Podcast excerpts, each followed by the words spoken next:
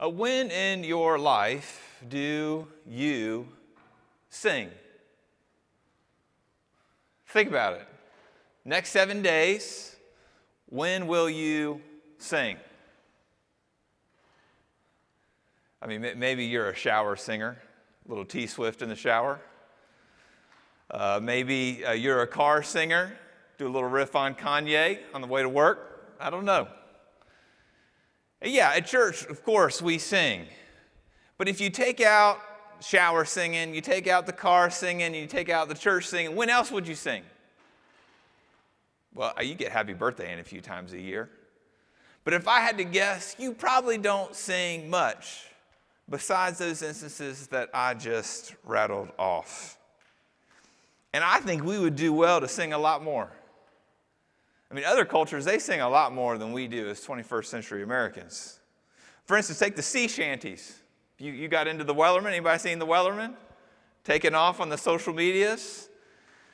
Well, the Wellerman was written in the 17 and 1800s, and um, it's a genre of songs that are called shanties, and they were sung on ships by sailors.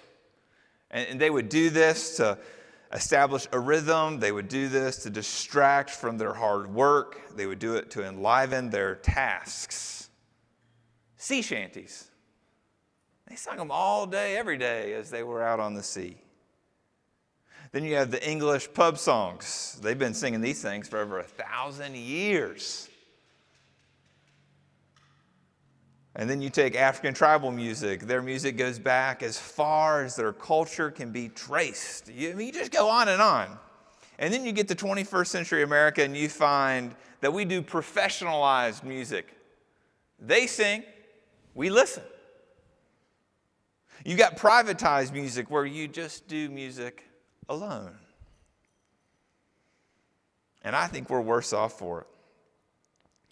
I found a study on uh, what singing does uh, for, for your neuroscience. And um, here's what they found they found that music has a profound effect on your emotions, that it induces states of relaxation, which are particularly useful as an antidote to depression, anxiety, and fatigue. I found a, a New York Times writer. Uh, she's, her name is Anna Sublet. And she was just writing about her experience of joining a choir.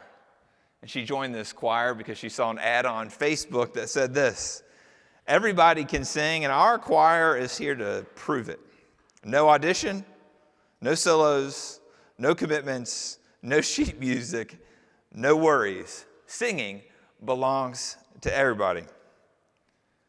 And so, what the rest of the article goes on to say is as she attends week after week after week to be a part of this choir, that it's what got her through a dark season in life. And I think Anna Sublet's on to something. I think there's a reason why a song sung 200 plus year ago by a bunch of sailors has gone viral during the pandemic. And I think it's because deep down we want to sing. Deep down, we know we need to sing. We know that singing is good for us. We want the joy and the connection that comes with singing. And our joy and connection is on fumes in 2020 and 2021. So that's where I think our passage can help us tonight. We're in 1 Timothy. This is our uh, third sermon in the series on 1 Timothy. 1 Timothy is a letter written by the Apostle Paul uh, to his young understudy Timothy. He's a young pastor at the church in Ephesus. And Paul's not there. He knows about the problems that Timothy's having, so he writes a letter to Timothy to help him and to help the church. And so tonight we'll start in verse 12 of chapter 1. I thank him who has given me strength, Christ Jesus our Lord, because he judged me faithful, appointing me to his service though formerly I was a blasphemer, persecutor, an insolent opponent. But I received mercy because I had acted ignorantly in unbelief. And the grace of our Lord overflowed for me with the faith and love that are in Christ Jesus. The saying is trustworthy and deserving of full acceptance that Christ Jesus came into the world to save sinners of whom I am the foremost. But I received mercy for this reason that in me, as the foremost, Jesus Christ might display his perfect patience as an example of those who were to believe in him for eternal life. To the King of ages, immortal, invisible, the only God, be honor and glory forever and ever. Amen. And this charge I entrust to you, Timothy, my child, in accordance with the prophecies previously made about you, that by them you may wage the good warfare, holding faith and a good conscience. And by rejecting this, some have made shipwreck of their faith, among whom are Hymenaeus and Alexander, whom I have handed over to Satan, that they may learn not to blaspheme. The word of the Lord. Uh, last time uh, we were together and we were in 1 Timothy, uh, we saw in verses 3 to 7 of chapter 1 that there are some false teachers that, uh, are, le- that are leaders in this church. And Paul tells Timothy that he's got to do something about them. And so Timothy's got to decide which way he's going to go. Is he going to join the false teachers and secede from Paul? Or is he going to tolerate these false teachers? He's going to see how things play out that he's going to see the church gradually stray from the gospel.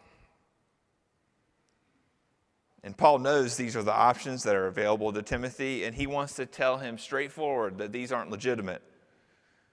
That there's a third option, and he gives it to him right there in verse 18. And you see it when he says, Wage the good warfare or fight the good fight. And Paul also wants Timothy to know hey, I'm fighting the good fight. I'm not telling you to do something I'm not already doing. I mean, what, what drives you more mad than when someone tells you to do something that they themselves aren't doing? And Paul's saying, I'm in here doing this good fight. And he shows Timothy that there's two parts to it. That's why he's talking in the first person. The first part is about the fight against the internal enemy, and the second part is the external enemy. The first part you see in verses 12 to 17, the external enemy you see in verses 18 to 20. And so, Paul, in verses 12 to 17, he's highlighting this internal enemy. He's talking about his shadow self in very specific personal terms. You see it there in verse 13. He calls himself a blasphemer, a persecutor, and an insolent opponent. Now remember, Paul has been converted. It's a dramatic adult conversion happens in Acts chapter 9. And prior to his conversion, Paul was a Jewish zealot. He had dedicated his whole life to stamping out Christians, to killing them, that he wanted to make sure that this quick growing band of Christians would be extinguished totally from the earth. And if you would ask anyone in the church at the time when Saul, who now is Paul, when Saul was persecuting the church, who is the last person? Who's the last person who had ever joined your church? Who is the last person who Jesus would ever find? And I think that Saul would have got 100% of the votes. Humanly speaking, there's just no hope for Paul. He was just that far gone. And now Paul is standing there. He's not an insolent opponent anymore. He's not a blasphemer anymore. He's not a persecutor of the church anymore. Now he's an apostle. But just because he's not anymore doesn't mean that he's not in touch with who he used to be. In a sense, I think he hated who he used to be, but in another sense, I, he wasn't ashamed of it. He knows that his life now is, is an example of what Christ can do with big, fat sinners. And that's why Paul calls himself the chief of sinners in this passage. But is this just hyperbole? Is this just some self deprecation for Paul? Is he scientifically the worst sinner on earth? Well, I don't think it's because God allowed Paul to investigate the sinful records of everyone who was on the planet at that time so that he could compare himself with them to come to the conclusion that he was the chief of sinners. Something else was going on with Paul. What was going on with Paul is that he became vividly aware of his sin to the degree that he had given up on comparisons and he's able to say, I'm the chief of sinners, because he couldn't conceive of anyone worse off than him. And so that raises a question for you and for me tonight. How do you become vividly aware of your sin? Well, Paul gives us two tips here. The first one is about getting specific with your sin. You know, Paul, at the beginning, he does say he's the chief of sinners. That's kind of a ge- generic statement. But he's specific in the sense he's, he says blasphemer, persecutor, and insolent opponent. He's saying he's a particular kind of sinner. And when you can be particular, when you can be specific, it's evidence that you're deeply aware of the enemy that is within. In fact, uh, the Westminster Confession of Faith, which is uh, the creed for us Presbyterians, uh, it says this about specific sin. It says, and I quote, that we ought not to content ourselves with a general repentance, but it is every person's duty to endeavor to repent of their particular sins particularly. So take Timothy. See, Timothy, he's not a blasphemer. Timothy's not a persecutor. Timothy's not an insolent opponent. Timothy's a church kid. Timothy's mother and grandmother were Christian. Timothy's story is absolutely nothing like Paul's, but that does not mean that he's any less of a sinner than Paul. It does mean that he's going to have to do the hard work that Paul's done and get specific about his sin. And the more clean your background is, the harder it is to be specific about your sin. But if you take 1 Timothy, you take 2 Timothy, you take where we see Timothy in the book of Acts, and you can put together what might be his string. If, he, if Timothy were to write this in the first person, I think he might say something like, I'm timid when I should be bold. I'm needy for affirmation. I struggle to be confrontational when the gospel calls for it. See, for you and me, it's really easy for us to intellectually know we're sinners. We know we're not perfect, and we'd freely admit that. But when you're pressed on your specific sin struggles, can you rattle them off? For instance, are you impatient? If so, in what situations? Are you unloving? If so, with who and under what conditions? Which of the seven deadly sins gets to you? Lust, gluttony, greed, sloth, wrath, envy, pride? And when do those raise their heads in your life? So you see, even just pressing in a little bit here, how you can get to a place where the comparison game doesn't matter. When all of a sudden you give up on saying, well, I'm not as big of a sinner as. Well, at least I haven't done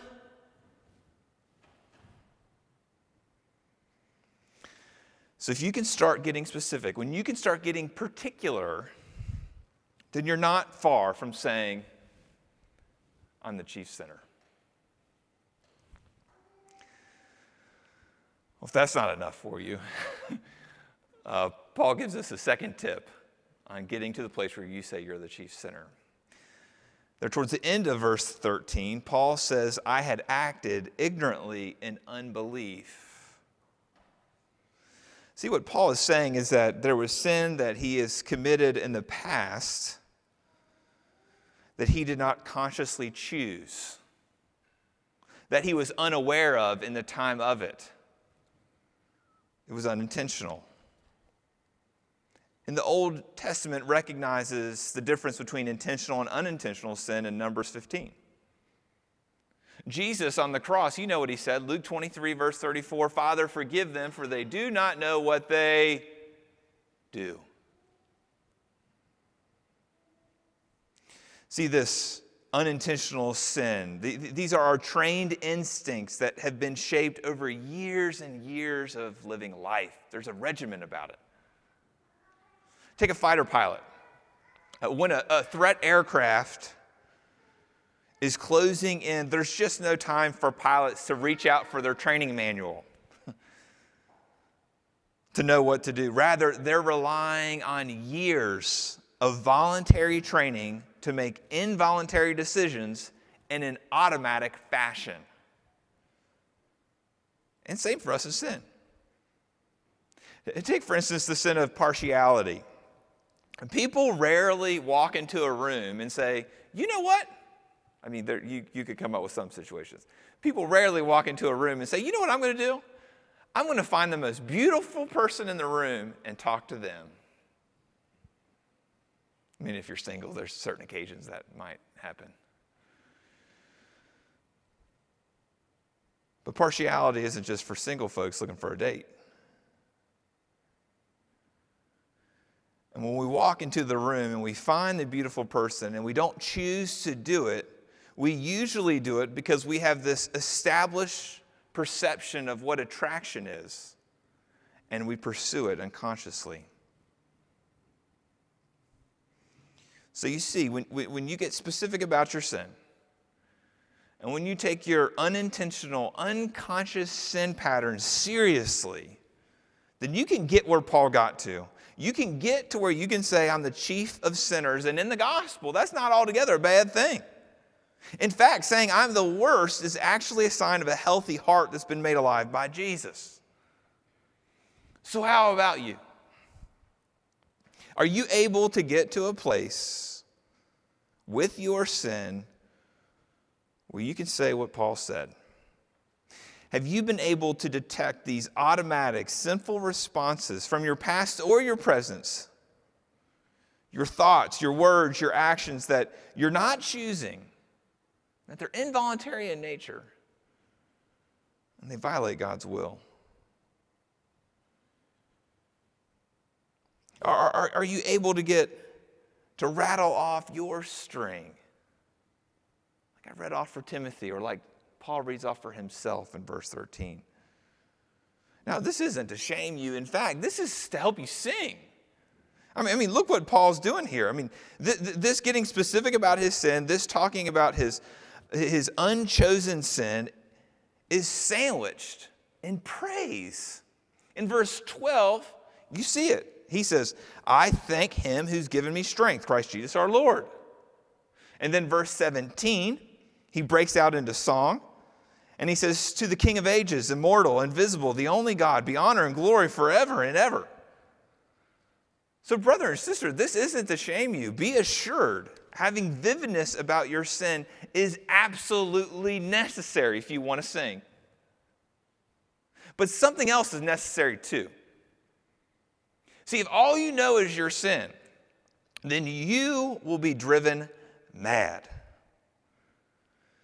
But if you know something else, if something else is sandwiched in there with your knowledge, your awareness, the vividness of your sin, then you're close to singing. And you see it in verse 14. In verse 14, it says, The grace of our Lord overflowed for me with the faith and love that are in Christ Jesus. You know, this word picture uh, came up for me. My, my kids are just, they love, uh, they, they love the animals. You know, I think all kids love animals. I mean, animals and pools are like the universal language of children. You know, so you get certain uh, animal kind of documentaries on all the streaming services, but Disney Plus, I mean, they got some good stuff. They got the National Geographic collection, they got the whole library. It's just great animal documentary after great animal documentary. You know, a lot of these are in the rainforest, and you know, the rainforest in Africa, that's where the Nile River starts, and it flows north into the Mediterranean Sea. And so when the rain comes and it comes hard during flood season, it fills up and it starts flowing north. And you know, when you go north in Africa, you start getting into the desert. And you see the pictures of the water start starts flooding into these dry riverbeds. And in the dry riverbeds, sometimes there's debris that's gathered up during the dry season. And when the water shoots in there, that debris just goes away. It's overflowed. And when the water runs through there, you start having vegetation spring up everywhere. You start having animals coming out of the woodwork to drink from the river. And brother and sister, this is the same thing that happens in your life grace overflows to you to wipe out the debris of your sin.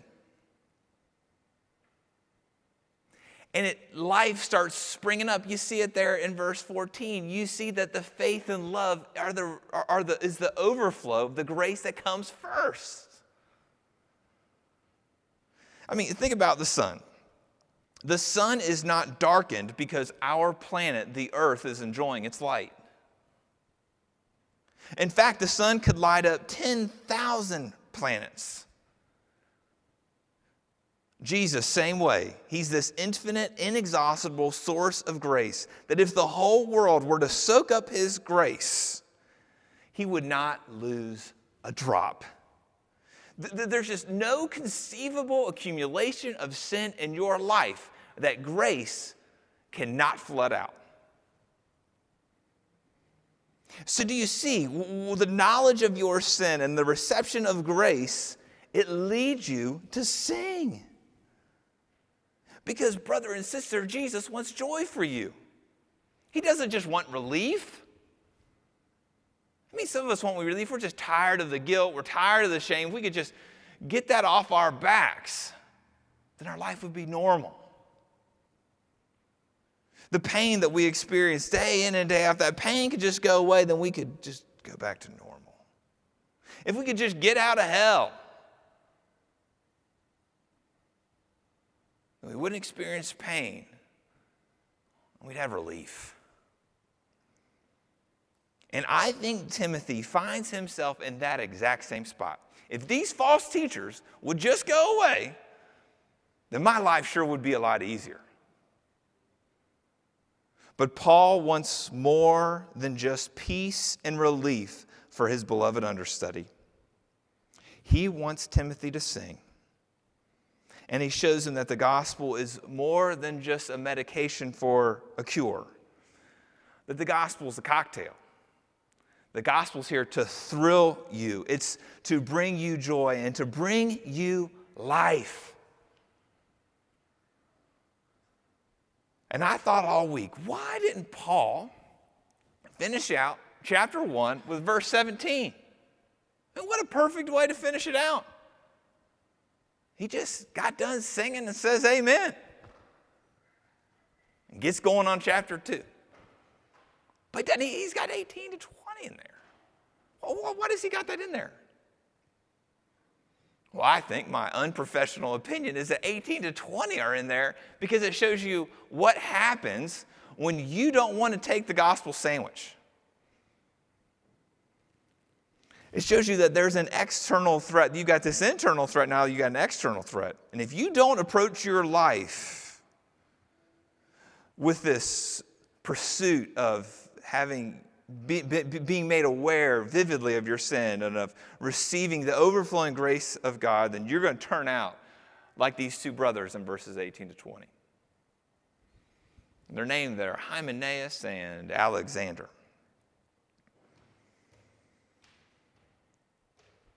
And if you want to stay in the dark, if, if you don't want to know how sin affects you and you don't consciously choose it, if you don't want to know specifically your sin. And if you don't want to receive grace from Jesus, then you'll end up like Hymenaeus and Alexander. See, I think Hymenaeus and Alexander that they can be placed into that false teacher camp that Paul talked about in verses 3 to 7. And what we found out about those false teachers is they knew their Bibles. What we find out about these false teachers is that they were leaders in their church. They were leaders in the faith community. They were engaging. They were able to get folks into speculative conversations with one another. And aren't those signs that you want to have You want to be engaged. You want to be a good communicator. You want to be a leader. You want to know your Bible. Well, you can, all those things can be true for you, and you can shipwreck your faith. That's what happened to Hymenaeus and Alexander.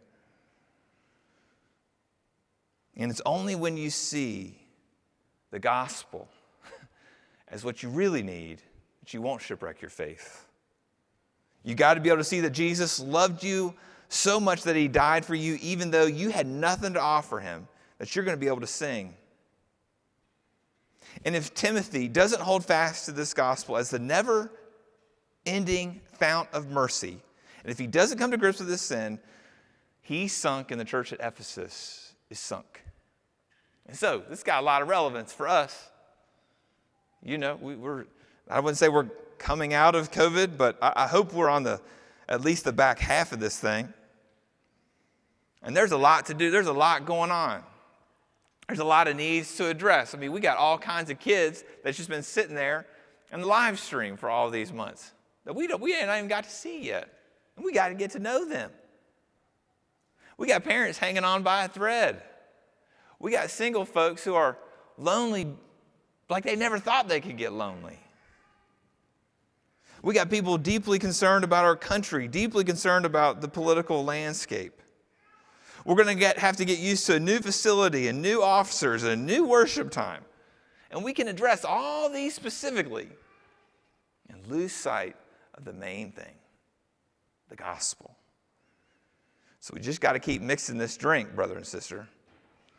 You got to keep, you got to keep praying. God, show me my unintentional sin. God, show me my sin and all its specifics. God, show me your overflowing grace to me. And then drink it down. And then you'll sing. Let's pray. Oh, Father, we want to sing. And Lord, I pray uh, you would enable us to do so. Lord, I, we, I think of the passage that says that you have put a new song in our hearts. Or maybe we need an old song, but it's got a freshness about it. And so, Lord, I, pray that the gospel would be even fresher to us today than it ever has been. We pray this in your name. Amen.